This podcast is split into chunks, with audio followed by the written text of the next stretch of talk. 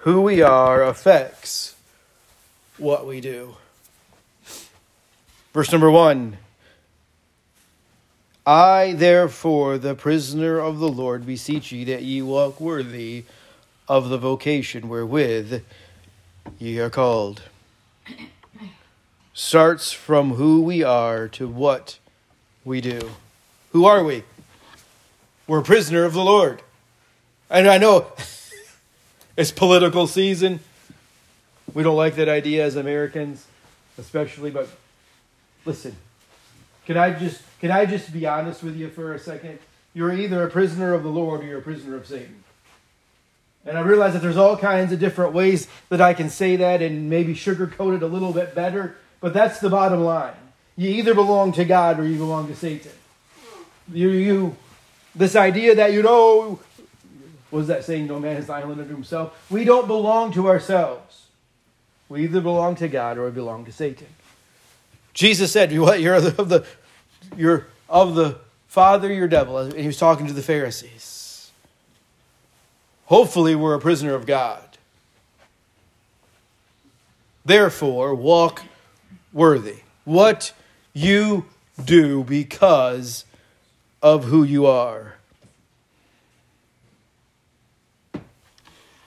If you remember all the way back, I think it was chapter number one, talks about that he made us to sit. Sit. Sit is stationary. He wanted us to learn who we are. Learn. For three chapters, this is who you are. Just sit there and learn who you are. Now it's time for some action. Now you get to walk. Walk worthy of everything that who you are. I, I'm assuming that it's this way in any family, but a lot of times it'll be grandpa that makes the statement. Don't forget that you're a, and insert your last name. There's certain things that are expected of you because you are a. Listen. There's certain things that are expected of you because you are a child of God. Just is. Walk worthy.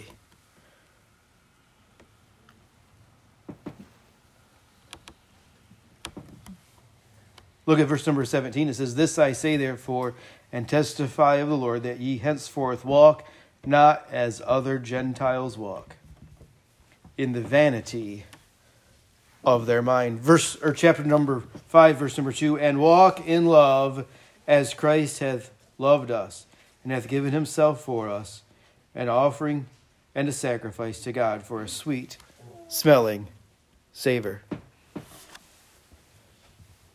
So we're supposed to walk a certain way. But if we don't have the first three chapters in our mind correctly, then we, when we start walking, we're going to walk incorrectly.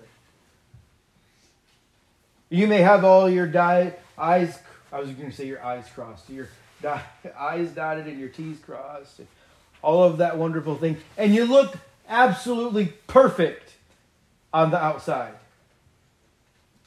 The Pharisees and the Sadducees look perfect on the outside also. And what did Jesus say? White as sepulchres full of dead men's bones. Vipers, you're of your father, the devil. I don't know that anyone outside of Jesus had ever accused the Pharisees and the Sadducees and the religious leaders of Israel not being Christ-like, not being godly. Think about it for a second. The very thing that in their mind they were striving not to be, they had become. Why? Because they weren't.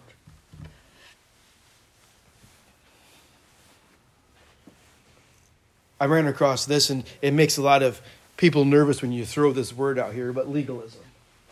Listen, legalism is a real thing. You want to know what legalism is? Legalism is when you make yourself the starting point instead of making God the starting point. Everything that you do, do you do it because you want to do it? Because you were told that's what you're supposed to do? Or are you doing it because the Holy Spirit led you to do it? Are you the starting point? Or is God the starting point? What you do doesn't necessarily matter. I say that tongue in cheek. There are some things that obviously it does matter. But when we're talking about looking like a good Christian, are you looking like a good Christian? Are you acting like a good Christian? Or are you a good Christian? Because who you are affects what you do.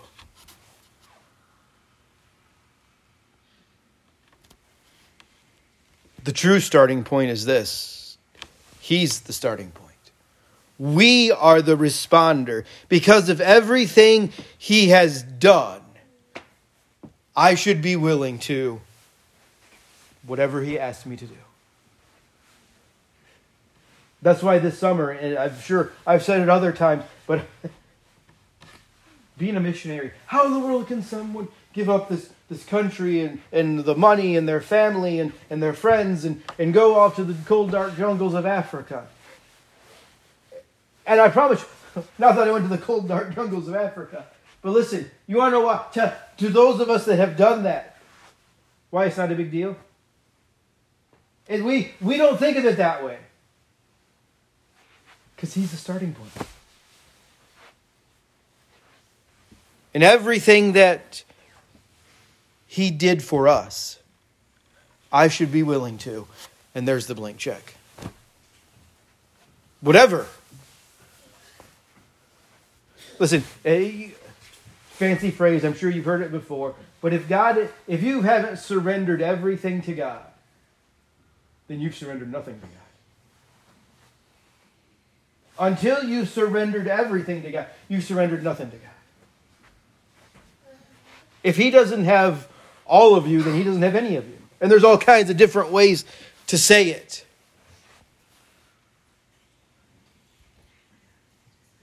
Listen, when I ask my kids to do something, I hope, and I'm pretty sure, that they do it because I love them, not because they want me to love them. You see, the, the end action is the same. They do what I told them to do. But the motivation couldn't be further apart. And when God asks you to do something,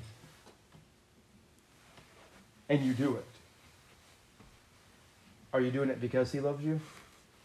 Or because you want Him to love you? And we can all get super spiritual right now. Say, well, yeah, it's because God loves us. But no, it's time to look deep inside ourselves. And you don't have to answer out loud because I guarantee you there are people in this room that do the things that they do because they want God to love them and not because He already does. There's all kinds of people all throughout the state this nation and this world, that they do things because they want God to love them. And they're completely wrong. Because that gets tiresome.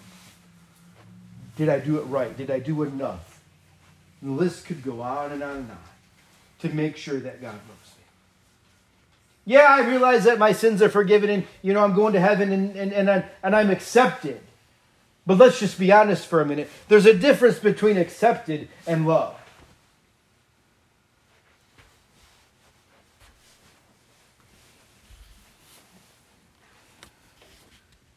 God loves you. For God so loved the world. Can I? When you were at your worst, God loved you. When you were unlovable, when I was unlovable. That's, that's when God loved us. So, why in the world do we think that things that we do are going to change whether we're accepted or whether we're loved? We were loved when we were disgusting, filthy little brats in God's eyes. So we walk worthy of the vocation, not to get love, but because we are loved. God doesn't love some future version of you.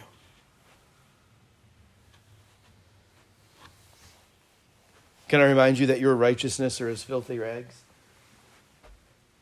Well, I'm going to do everything and I'm going to do all this and do and do and do and do and do and do. So God loves me and I'm going to pile up all this righteousness. And God's looking at all our righteousness and says it's still filthy and disgusting. Think about that for a second. Futile. Your hamster on a wheel, just wearing yourself out.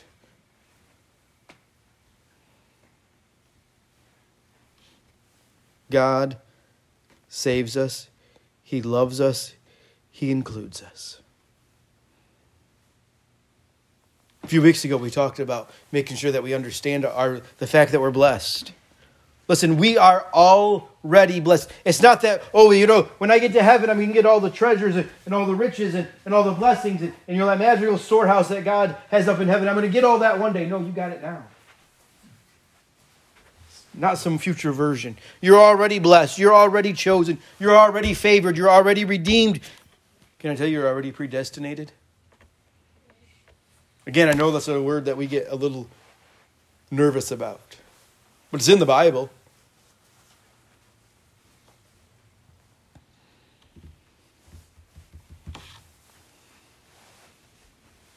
How many of you realize that I'm human? I have bad days. You want to know the most frustrating for me thing for me as a pastor is this? And I'm not trying to get you guys to do something you don't want to do. I'm not trying to.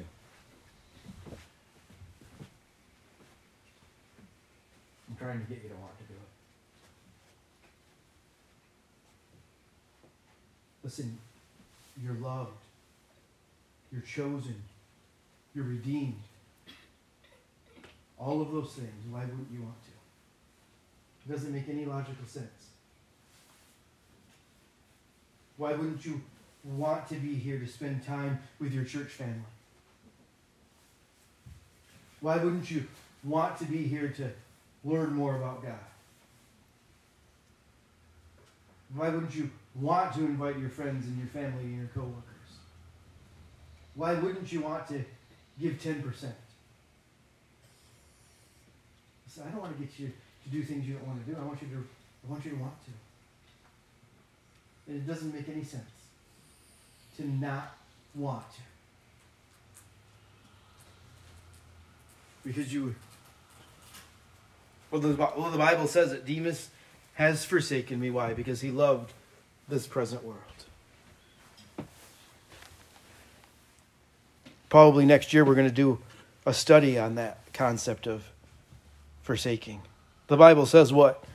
Forsake not the assembly of yourselves together. Listen, that's not talking about missing because you're sick, because you're on vacation, because of any of those things.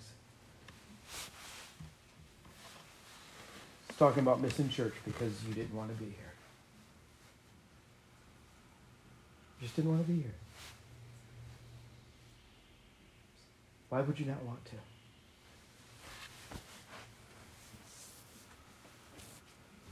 It's because who you are. Who you are affects what you do. And I'm not saying that you're not saved. But the fact is is that you don't want to do the things that God wants you to do because you don't realize who you are. Because who you are affects what you do. So, verse number one walk worthy. Stop auditioning. Stop auditioning. You've already got the part. Stop pretending and just realize that you are something. You're a child of God. That something that you are, yes, has absolutely nothing to do with anything that's intrinsically you. It has everything to do with who God is, but you are somebody.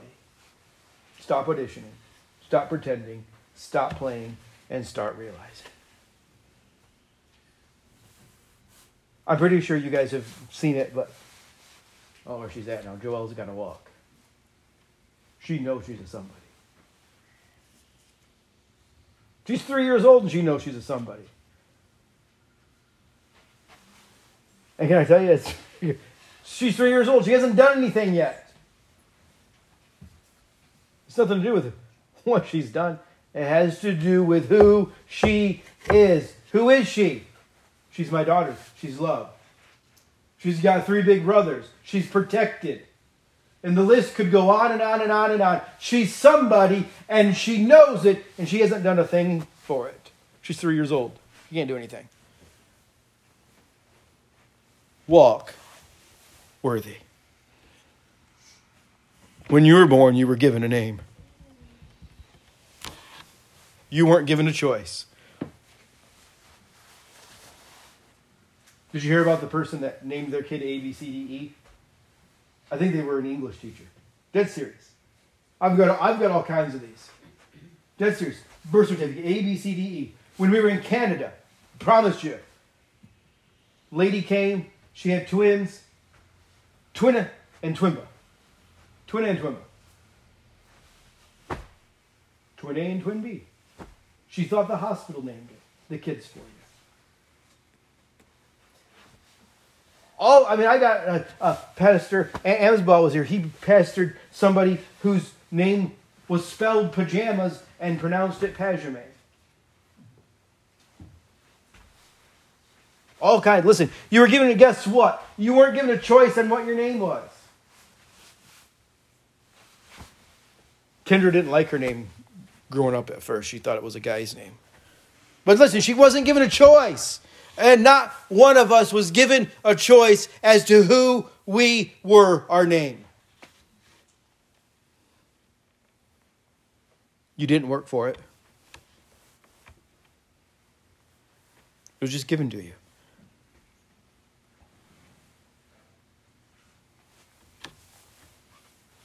But you do have to walk worthy of it. Again, don't forget you're a so and so so and so's do don't do certain things, they do certain things. Whether it's a Smith or a Jones or whatever whatever your last name is. You have to walk worthy of it. You didn't work for it, you didn't choose it.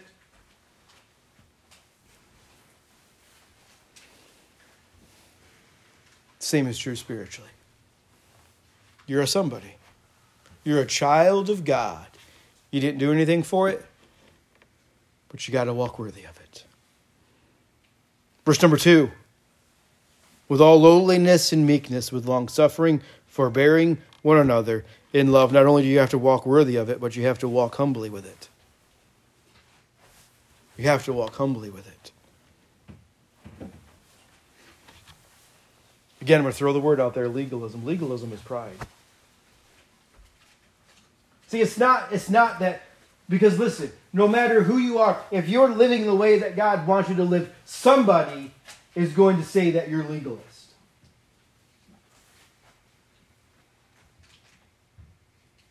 But it all has to do with the starting point. Well, you know, I dress a certain way for church, and I listen to a certain type of music, and I do this, and I do this, and I do this, and, and look at me, Look at me. I'm a Sunday school teacher and I'm a deacon and I'm this and I'm that and I'm pride. It's pride. Listen, I'm glad that you do all of that. The Bible says that you're supposed to do all of that. But listen, not only you have to walk worthy of it, you got to walk humbly with it. And if you're walking around making sure that people notice what you do, notice how you dress, notice what you listen to, notice the places that you go, You've got pride. And that is legalism. Why? Because you're not doing it for him. You're doing it to get attention.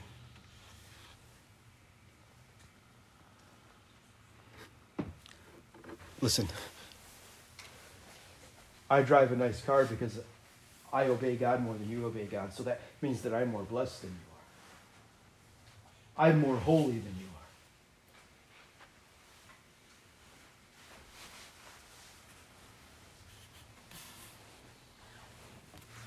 you are. We could go on and on, but listen.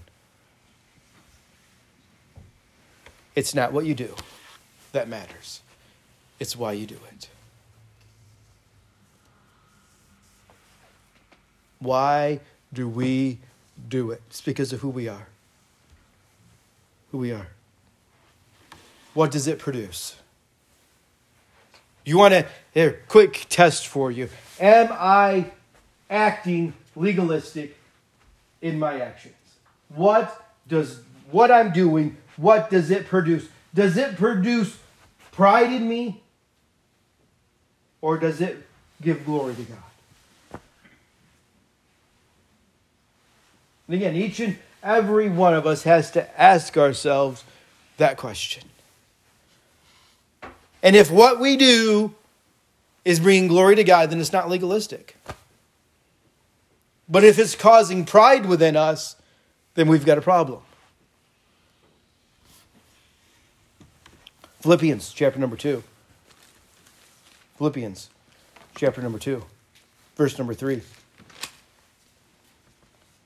Let nothing be done through strife and vainglory, but in all lowliness of mind let each esteem others better than himself. We should esteem everyone else higher than ourselves. I know I said it before, but that little acronym for joy Jesus, others, you. What you you will only be happy when you're last. Do what God wants you to do. Be nice to others. And don't hurt yourself. But you should be last. Worry about God first. Worry about others second. And yourself last. Wait, listen. You want a healthy marriage? Worry about your spouse before you worry about yourself. You say, well, if I don't worry about myself, then who's going to worry about me? Your spouse. See, they worry about you, you worry about them. You put them first, they put you first. Same thing's true in church. You put everybody else before you put yourself. And if everybody does what they're supposed to do, you'll be taken care of in any relationship husband, wife, parent, kid, employer, employee, brother, sister. Everyone puts everybody else first. That's what God did. He put us before he put before he put himself. We're supposed to be Christ-like. Esteem others more than ourselves.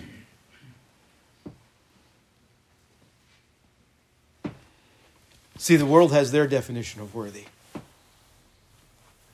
Their definition is smug, proud. You've been around those people. They know they're better than somebody else, and they're not afraid to show it. Listen, you're you are a somebody but you're not better than anybody else. You don't have to be prideful. You don't have to be smug. We're supposed to walk humbly with it. Number three, endeavoring to keep the unity of the Spirit in the bond of peace. We have to walk in unity. Walk in unity. It's election season. You, you hear it in the background all the time, but it seems to pop up more so every four years, at least in America. Why can't we all just get along? Unity. Why can't we all just get along? The answer is right here. Endeavoring to, what's the next word? keep. It's not our job to bring unity. It's not our job to bring peace. It's our job to keep it. We can't manufacture it. No matter how hard we work, it'll never happen. The peace that passes all understanding. You can only be at peace with people who understand who God is. Those are the only peaceable people in the world. Matthew 5, the Beatitudes. Peace. Blessed are the peacemakers. Listen, we're supposed to keep the unity, we're not supposed to create it. It's not, it's not something we do, it's who we are unity.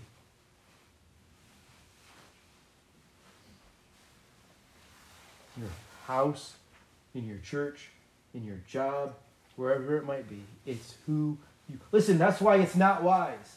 It's not wise what to go and do. If you're saved, it's not wise to join in a partnership with someone who's unsaved, whether it be a business partner or a marriage partner. Because there will be no unity. There can't be. It's impossible. Because you can't bring it. They don't have it. It's never going to happen. But when you both have it, it's just natural. Now you just got to keep it. It's there. It's your job to keep it. It's not our job to produce it.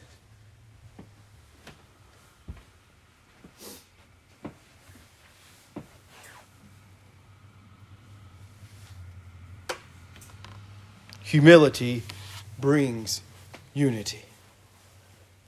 Listen, when, when I'm more worried about you than I am about me, and you're more worried about me than you are about you, humility brings unity.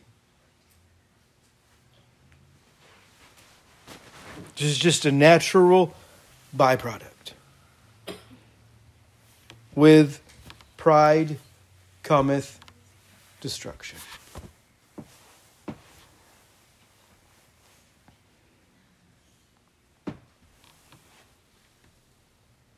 Look at verse number four. It says, There is one body, one spirit, one hope.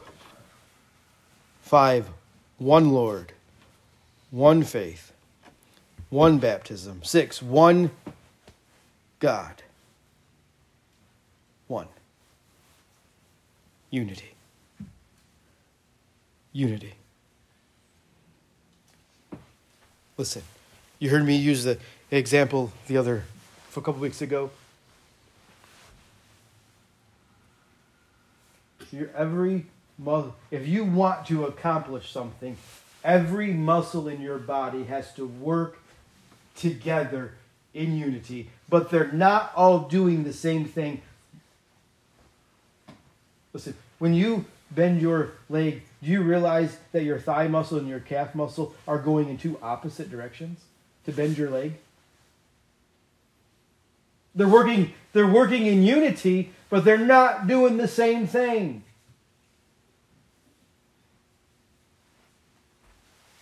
one. Are we in unity? We're supposed to work together.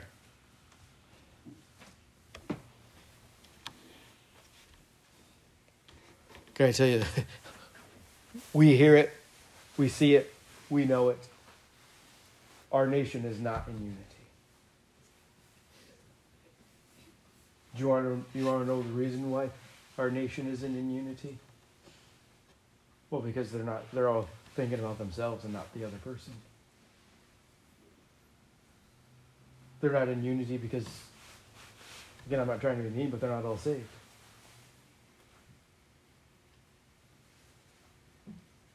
But how many churches are in unity?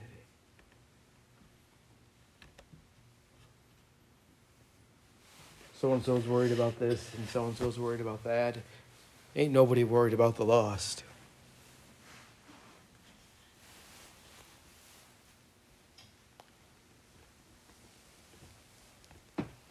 Listen, we, that's not to say that we run from problems. Listen, the other uh, Sunday night, I said, it's going to, if we're going to help the world, it's going to get messy. That's Mr. Carrigo. He's trying to help some people, and it can get messy. He can't be afraid of it.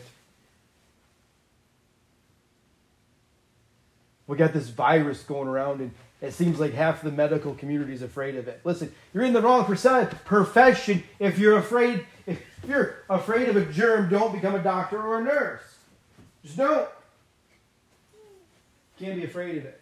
Listen, if you're if you're afraid that getting into the world is going to affect you, then well, you're not a Christian. Because if Jesus is in you, the world can't affect you. You can't be afraid of it. Yes, this world's in disunity, and there's only one thing that'll bring it. And that's Jesus.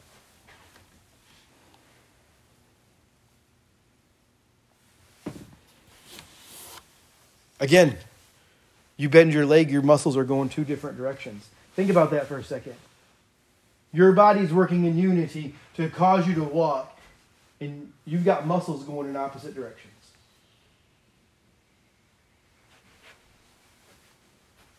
See, there's a difference between unity and uniformity. We said that the other day.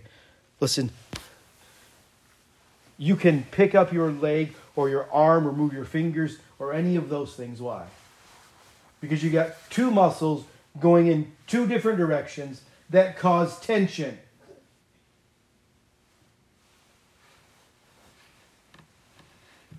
can't run from. Listen, we're not all going to think alike. There's, listen, I'm not, there's going to be tension, but you can't be afraid of it. You have to realize that we are all working for the same purpose. Again, Peter and Paul didn't like each other. There was a lot of tension, but when the rubber met the road, they realized that they were both trying to further the gospel of Christ. Can't be afraid of it.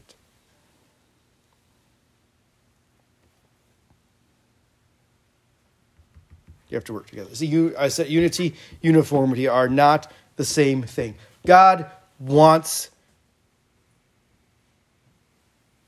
unity. He doesn't want unison. He doesn't want uniformity. He wants unity. Husbands and wives can be on completely different pages. Church members can have completely different opinions. But the fact that if they're both trying to do what pleases God means there will never be irreconcilable differences. I mean, that's, that's the phrase now. I'm getting a divorce. I'm quitting. Why? Well, there's just in, irreconcilable differences. That shouldn't be true inside anything that has to do with Christianity. Because if everyone's trying to do what God wants them to do,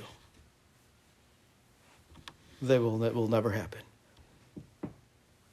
Listen, we may never agree this side of heaven on everything.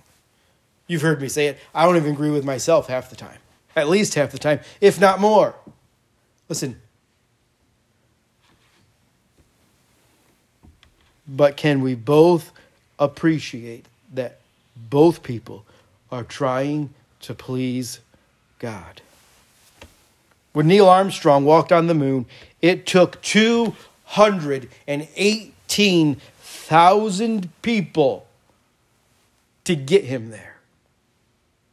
Think about that. Yeah, we know all about Neil Armstrong and Buzz Aldrin and 218,000 people to get him there. And not one of them was doing the same job. Everyone had a different job to accomplish. Can I tell you, there were dozens of different nationalities, hundreds of different people who specialized in different things. Also, one man could walk on the moon. And the vast majority of them, probably 217,975 of them, you've never heard of, if not more.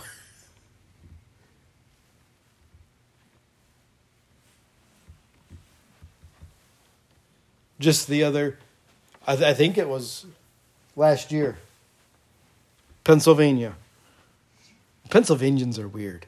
I know we're only like 10 miles away, but Pennsylvania, I mean, they're just a little weird sometimes. County fair, they had a horse pulling contest. One horse pulled 4,500 pounds. Must have been like a Clydesdale or something, some big straw. I don't know. I don't know much about horses. I just know that they're a big horse. That was first place. First place pulled 4,500 pounds. That's like two cars. Second horse pulled 4,000 pounds. So, just for the fun of it, they put the two of them together. First and second place. Together, they pulled 12,000 pounds. Again, algebra. I'm never going to use this. But no, the two horses pulled more together than they could added, pulled separate. Technically, they should have been only able to pull 8,500 pounds, but no, they almost doubled that. They tripled what they could pull by themselves. Jesus said, I am the Father, are one. Trinity, one God. Again, we can't fully, I can't fully explain, and you probably can't fully understand how the Trinity works. But it's one God. Three distinct parts, one God. We might say personalities or persons or unity. Who we are. affects what we do. God isn't asking anything from us that He's not already doing. I realize that God's perfect and you, someone might view this as sacrilegious. That's not what my point is. But do you. Many times in, in scriptures, we get the opinion that God the Father, God the Son, and God the Holy Spirit are all like they're trying to figure out what to do. And I realize that they know the beginning from the end, so maybe it's just perception. But let's, like, they have a dis- discussion in creation. What are we going to make next? What are we going to make next? What are we going to make next? Let us, and they finally come to a consensus let's make man in our image. I could be wrong. And I don't mean this to sound sacrilegious or anything. But I get the impression that they don't always have the same idea at the same time, and they're up there talking, bouncing things off of one.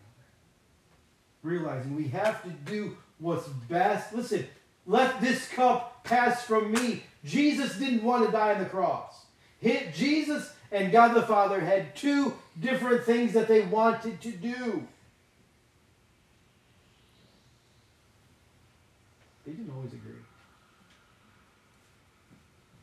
but they did what was best for us. Never the will, not my will. God, I don't want to do this. Do not want to do this. Can you imagine your kid looking at you and saying, I don't want to do that? Not, not, and obviously he didn't do it disrespectful. Jesus didn't sin. I don't want to do that. But nevertheless, your will. I'm letting it known I don't want to do it, but I'm going to do it. Unity. I don't really want to do that, but I'm going to do it. Why? It's because of who you are. It's because of who we are. I'm this. I am literally the begotten Son of God. It's who I am, so I do it. We're sons of God, too. It's who we are.